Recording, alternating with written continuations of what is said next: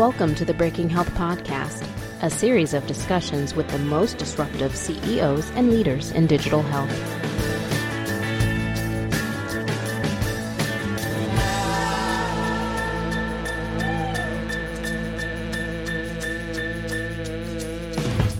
Hey everyone, Tom Salemi here. Welcome back. This is your Breaking Health podcast.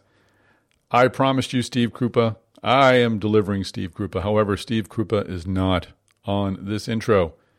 We have been uh, socked by power outages and snowstorms up here, and uh, the combination of the two basically screwed up our schedules. Steve and I weren't able to sync up our times to talk, so I'm going to do this introduction all by myself. Steve had the opportunity to speak with Kent Ivanoff, who's the CEO and co founder of a very cool company called VisitPay. VisitPay is working with healthcare systems to uh, help them understand their patients' abilities to pay their medical bills. And uh, as we go on, we're all going to be required to uh, pay more and more of our medical costs. So, this is going to be an enormous place of risk for healthcare systems going forward and VisitPay is trying to minimize that risk. So Kent's a nice guy. I had a chance to speak with him at the Digital Healthcare Innovation Summit last year, and uh, Steve continues this conversation and does a better job than I did in uh, explaining what VisitPay does. So I hope you will enjoy this conversation with Kent Ivanoff. Before I let you go, we'll we'll be doing the Digital Healthcare Innovation Summit again. It's happening on October 11th in Boston. So go to healthegy.com to register. Now let's get into this podcast.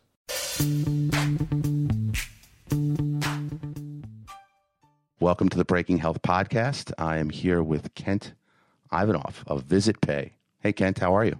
Great, Steve. How are you? Good. Welcome. I'm glad you could join us. Thank you. Looking forward to the conversation. Yeah, we'll we'll get into your idea and your business in, in just a bit. I, I want to sort of uh, give you the opportunity to introduce yourself to the audience. Um, give us a sense of your background and and why uh, why you're crazy enough to to get involved with an early stage company. Right. Well, thank you. So, uh, I guess my background, Steve, is is largely in consumer finance.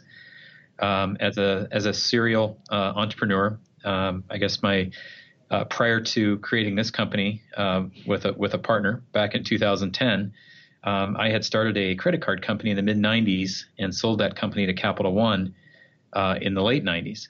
Um, launched uh, a business line for Capital One uh, in my home state. Um, eventually went back east to manage Capital One's flagship uh, credit card company business line, and uh, after the after about six years, uh, was managing the bulk of Capital One's domestic credit card portfolio uh, when I decided to make this foray into the healthcare market. So Capital One, don't, I don't have a Capital One card. I'm sorry about that. You're one of one of one of the few people out there that doesn't, apparently. I I know, but th- don't they do like sort of those crazy commercials?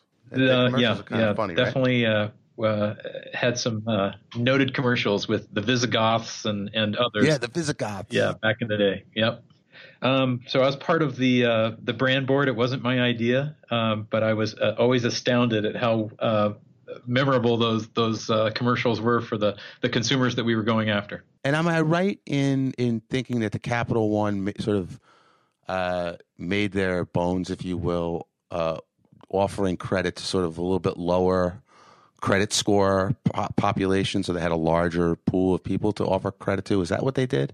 I'm, I'm trying to sort of remember. Yeah, I'd say you know what uh, what I would say Capital One was known for, and what is spectacular at, in my view, is differentiating offers to consumers based on their unique situation, um, with a with an ability to micro segment the market, um, and that's overused by a lot of companies. Capital One actually does it and and has done it for for decades where they've customized offers that allow them to to go after the entirety of the market um, without having to you know relegate themselves to um, you know one portion of the market or another, but rather be a full spectrum uh, credit card lender back in the day, and, and certainly now a, a, full spectrum lender in you know just about every major asset class. Uh, just out of curiosity, can can anybody get a credit card? What does your credit score have to be to get a credit card? You know, I think you know some some credit card companies would offer a credit card to anyone and ultimately, the, what you know, the result is never great for the consumer if they're a really bad credit. You know what I appreciate about Capital One is we took a very different approach where we said, you know what, some people shouldn't have a credit card, and and a far better product for those people are a prepaid card or you know a debit card, you know some something that that uh, allows them to discipline themselves when they're not ready for a credit card. But for people that can handle credit, uh, you know, I think Capital One does a really nice job of responsibly lending to people through that through that medium. So I'll tell you a quick story, and, and maybe this will be relevant to our discussion, but um, it has to be it had to be right around 2008, right? Which was not a great time for the banks or the credit card companies or anybody uh, in the financial services industry. Somebody came to me with this this idea, and they said, you know, the the big issue in healthcare that's coming up is high deductible health plans. Um, put a put an immediate financial burden on insureds that have to pay the deductible. In other words, where, they, where they're getting treatments that are not optional they don't have the money to pay it. And in fact, if you did sort of a distribution of their credit scores, you would see that, that many people wouldn't be able to qualify for credit. And there were these ideas out. This, there was an idea that I saw specifically uh, about creating a financing mechanism around um, around payroll deductions for paying for health healthcare um, deductibles. And we, we didn't invest in it uh, but it, it, was the first time I actually, you know, thought about this whole issue of when you start requiring uh, health health plan members to have meaningful out of pocket costs, you run into sort of this problem of do they actually have the credit if they need credit? um, yeah. Is is that something that inspired you to do this? Something that you came across while you were in the financials services business? Does that does that problem resonate with you? Absolutely. So the the entire thesis behind our business, you know, when we when we started looking at this market in 2009, um, was that you know at that time the Affordable Care Act was still being drafted. It was uncertain exactly how it would ultimately play out in the in the in the law and the marketplace. But one thing that we felt was was absolutely um, certain is that consumers were going to be on the hook for an ever increasing share of their healthcare expense. And you know, when we looked at at kind of the way in which the Affordable Care Act would would hamstring insurance companies uh, from the ability to you know differentiate products, right? Um, that the only way insurance companies were going to be able to manage that risk was inevitably to put burden on consumers with high deductible health plans. Uh, same for employers, right? I mean, and, and, it wasn't like we were, you know, brilliant in that dimension. I think a lot of people presumed that, but our view was, gosh, when we when you look at that dynamic, and then you look at the billing systems that hospitals and other providers have at have at their disposal to manage that consumer receivable, um, you know, they're archaic. Uh, and, and, they were very archaic back in 2009, 2010. You know, they were they were built in a in a different era large, you know, most of them built on 1960s technology. Um, in a in a in a different time when when the vast majority of the revenue that a that a health system like Intermountain Healthcare was generating was ultimately due from some third party payer, you know, and a very small fraction of that of that revenue was due from consumers. That's changed dramatically in the last 10 years.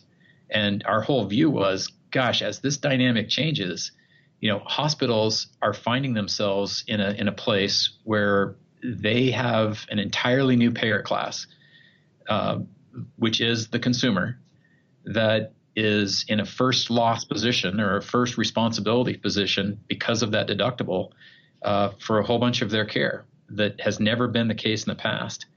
And these providers are effectively um, banking uh, consumers without any of the technology or sophistication required to manage this whole new payer class. Mm-hmm. And our view was we could build a technology and leverage our expertise from consumer finance to solve that problem, not just for providers, but also for patients, and to do it in a way that everybody wins. Yeah, and I would tell you, you know, just from personal experience, they're doing a terrible job. I mean, I, it, I mean, I'm sure you've heard the stories. I mean, I, I still, you know, the way it works in our family, for better or for worse, is is that um, my wife pays the the the deductibles or the copays or whatever for care, and I've got two kids, and it doesn't matter who has used has seen the provider. We're we're oftentimes like we've we've had calls from like collection agencies about bills that we had already paid like three months ago. It's amazing to me. Yeah. Um, so it seems to be that, that there's that there's there's a struggle. The interesting well, the interesting point that you made. Let me take a step back. You use the term that I think people should understand that that provider organizations are now banking consumers. What you're really saying is they're giving they're giving credit to people and they don't know who they are. Right? Basically.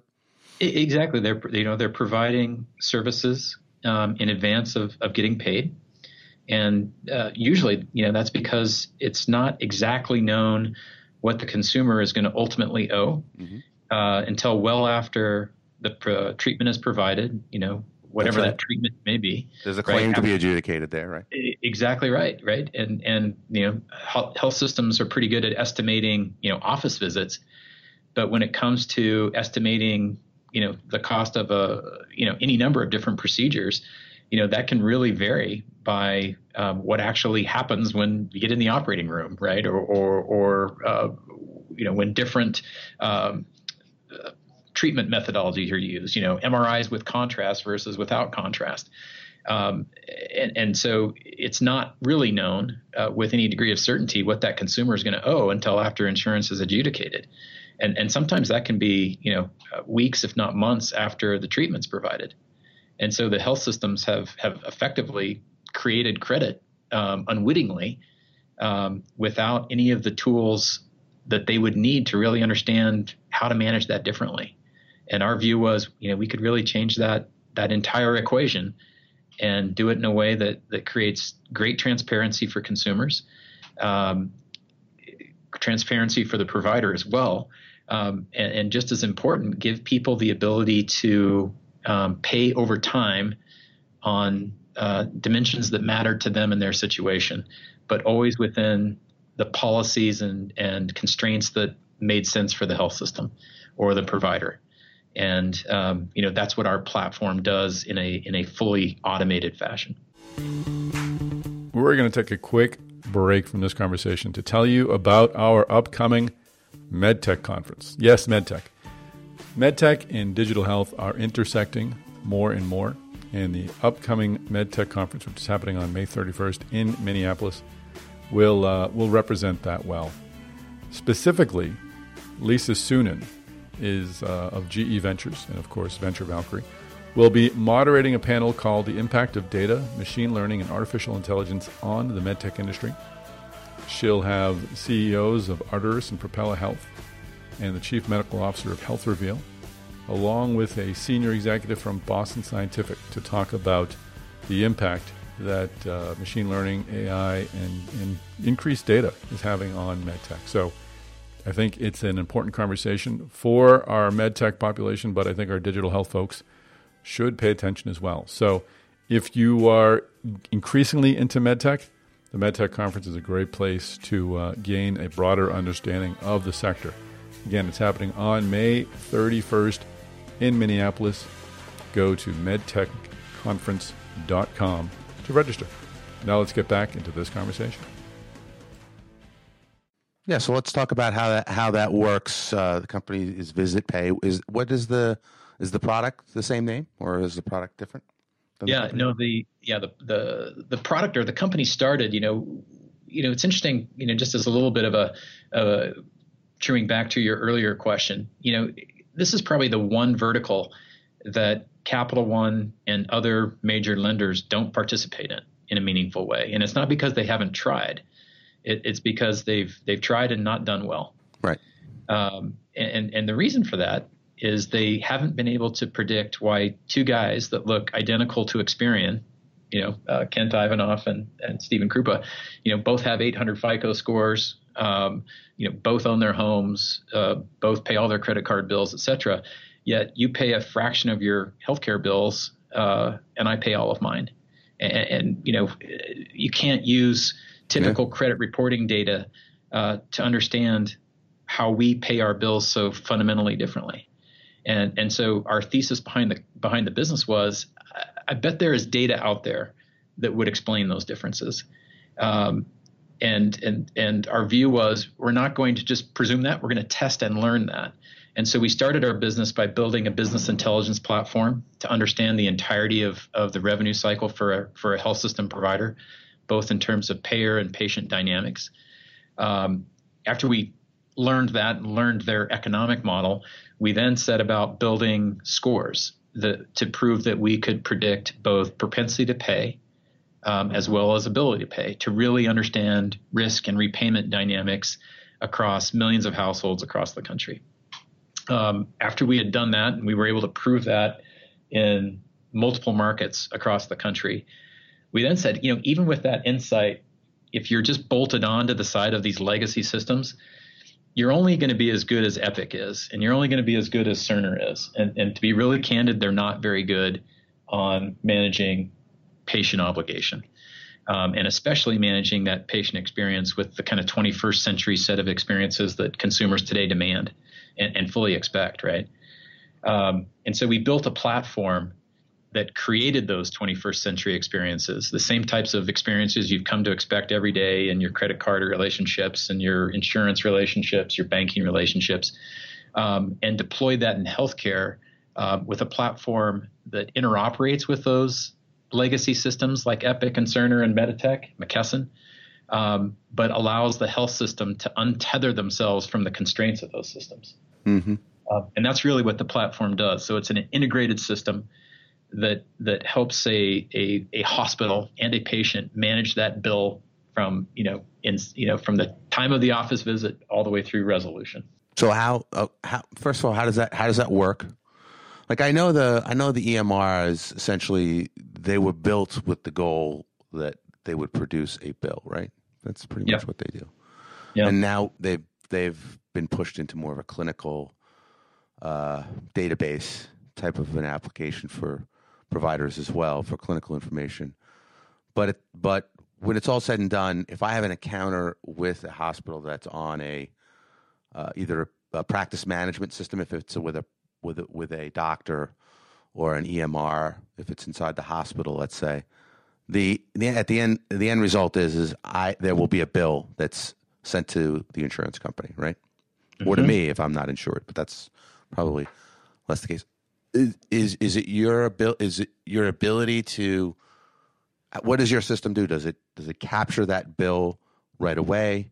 Um, what is what are the advantages to your system, and how does it help the consumer and the hospitals? Yeah, yeah. So uh, start with just kind of the general um, offer set that we that we provide to a consumer. So, you know, the, the first thing that consumers, and this is based on research that we've done, you know, uh, literally for with millions of consumers across the country through our clients, um, and kind of capturing all of their learnings um, uh, over the years with the various, you know, consumer collection, you know, uh, survey collection materials that they that they've uh, orchestrated over the years. But you know, one thing that frustrates consumers is getting multiple bills um, from the same provider, and consumers don't understand why that is. Right? Um, they get a hospital bill, they get a, a doctor bill, yet they had all of their treatment at one health system. You know, pick pick the health system of your choosing. Um, or they get a bill for their um, son um, and a separate bill uh, for the follow-up visit for their son because you know the spouse took the the child to the to the hospital. Um, they get an explanation of benefits. Um, oftentimes, they get multiple explanation of benefits, seemingly for the same visit. Um, those those visits or those EOBs um, say this is not a bill, but they kind of look like a bill. Um, it says your provider, you know, may charge you for this, but it doesn't say your provider will charge you for that, right? It, it, there's just a lot of confusion. So the, you know, the first thing that that we offer consumers is the ability to link any number of people within their household or extended household to one managing account.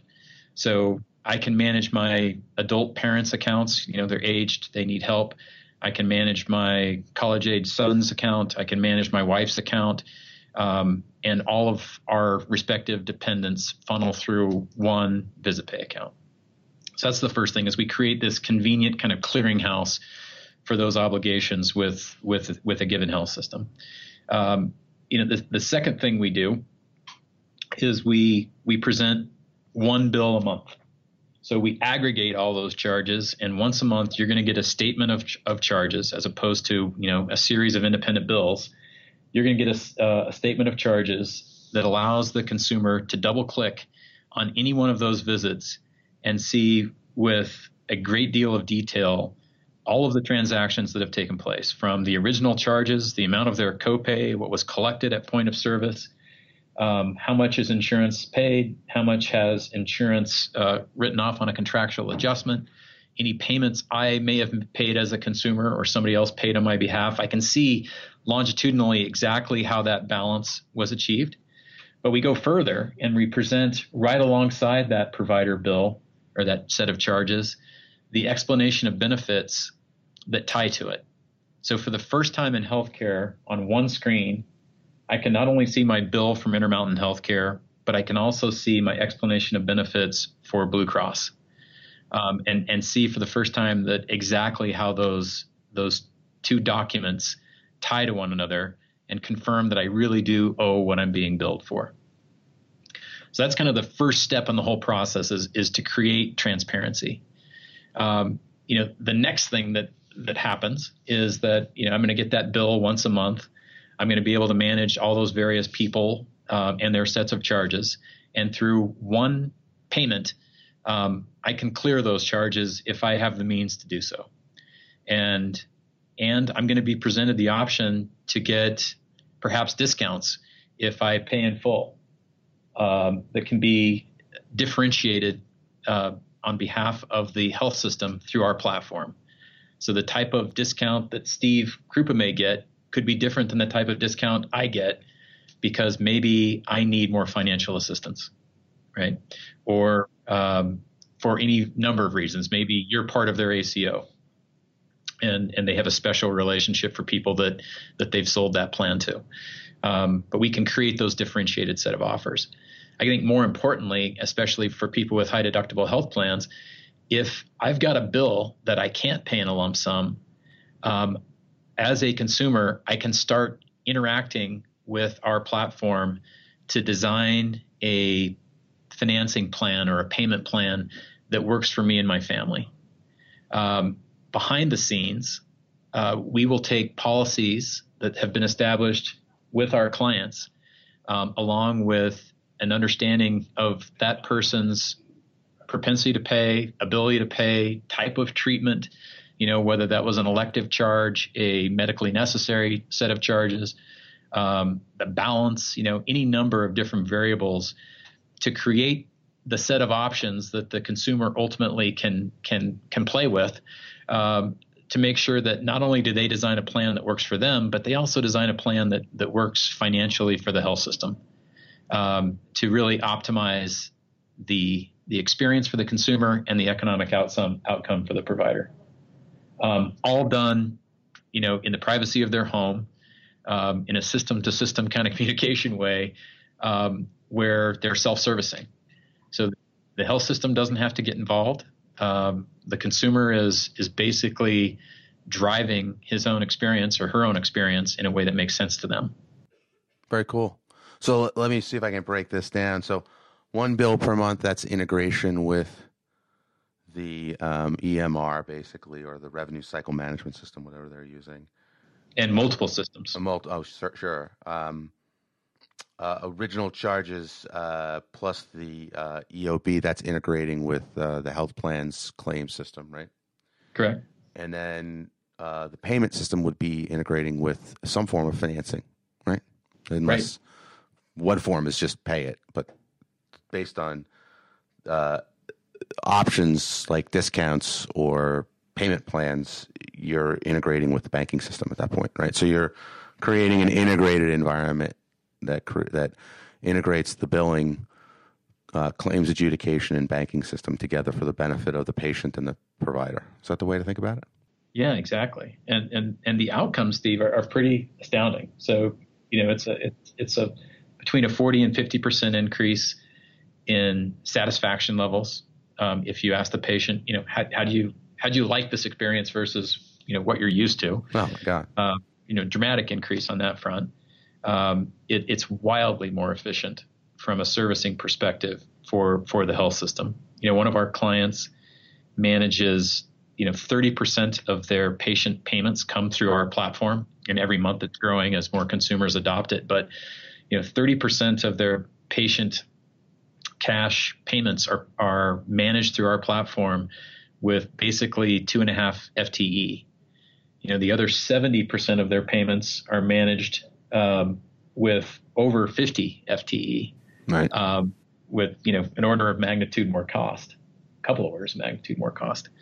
Um, but the biggest thing that's different about our system is we turn bad debt into payments, um, meaning that you know, um, and, and it's a it's a it's a significant number. It's it's on average a 20% increase in no kidding payments, um, you know, and a corresponding decrease in bad debt. Very cool. So, um, so how are you how are you uh, being able to pro- provide financing for uh, for these patients?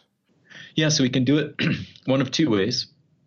Um, you know, oftentimes if we're dealing with a health system that has a, a great balance sheet and most of our clients uh, today, well, actually all of our clients today have very strong balance sheets, really, really um, well capitalized entities. Um, they're happy to keep the the long term financing on their books, if you will. Um, that's not true of all providers in the marketplace, and and as you know, you probably know, Moody's downgraded the entire um, sector uh, last year with a negative outlook. Um, and and part of that is this dynamic of eroding health system margins um, so that's certainly being exacerbated by the rise of patient obligation and patient revenue. And so, um, you know, we think for a lot of health systems, um, it makes sense for another balance sheet to be leveraged, um, and for those assets not to be held on the health system's balance sheet, especially if they're long duration financing plans but to be held on the balance sheet of an entity that's built for that purpose.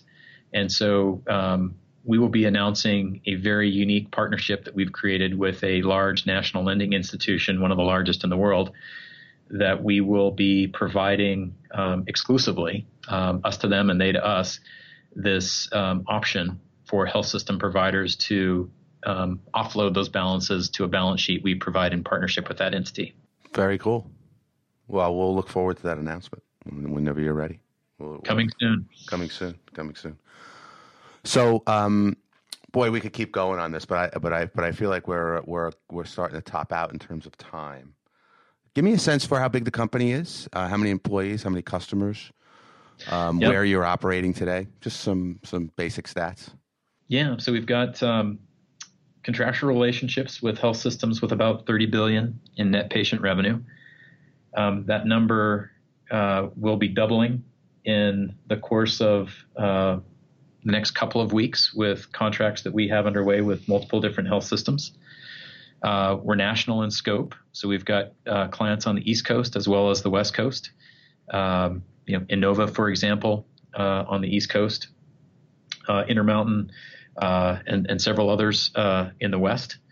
Um, employees. Uh, we've got employees across the country, uh, concentrated mostly in Boise, Idaho, which is where we're headquartered, and Salt Lake City. Um, our headcount's around 70. Um, you know, we've we've built a really efficient model, so um, you know we can scale our business without having to add a tremendous number of folks. But I would I would think that number will double in the in the coming year. Very cool. Um, so yeah, so give us a sense for how the, the you know um, the listeners can find out about you. I know you've got a website. Are you blogging? Are you on Twitter? What are you? Yeah. How are you guys getting the word out? Yeah, we're doing all of the above. Um, so uh, visitpay www.visitpay.com is probably the easiest way to go to our website. Um, uh, we have Twitter accounts, we blog, and uh, would be thrilled to uh, engage with uh, your listeners. Terrific. Well, Kent, thank you for joining me. I really enjoyed talking. Very cool idea. Like I said, I, this is something I got exposed to probably 10 years ago, and it's definitely out there as a major issue. And uh, it sounds like you've got a pretty awesome solution. So best of luck to you, and I really uh, appreciate you talking with me. Thanks so much, Steve. Really, really uh, enjoyed it. Take care. All right, that is a wrap. Kent Ivanoff of VisitPay. Thank you for joining us on the Breaking Health podcast. Steve Krupa, great to have you back in the big chair doing these interviews. Another fine job. Breaking Health podcast listeners, thank you for listening. Please do give us a ranking on iTunes or subscribe to the podcast or tell your friends or do all of the above. You can also reach out to me. Let us know what we're doing well. I am on Twitter at MedTechTom or you can email me directly, tom at healthegy.com. That is the word health, followed by the letters E G Y.com. Don't forget the Digital Healthcare Innovation Summit is happening on October 11th in Boston. And don't forget to check out the agenda for the MedTech Conference. That's on at medtechconference.com. That'll be held on May 31st in Minneapolis. Tune in in two weeks. We'll have another podcast for you by Steve Krupa and uh, we'll resume our regular weekly schedule probably sometime in April. Thanks again, everyone.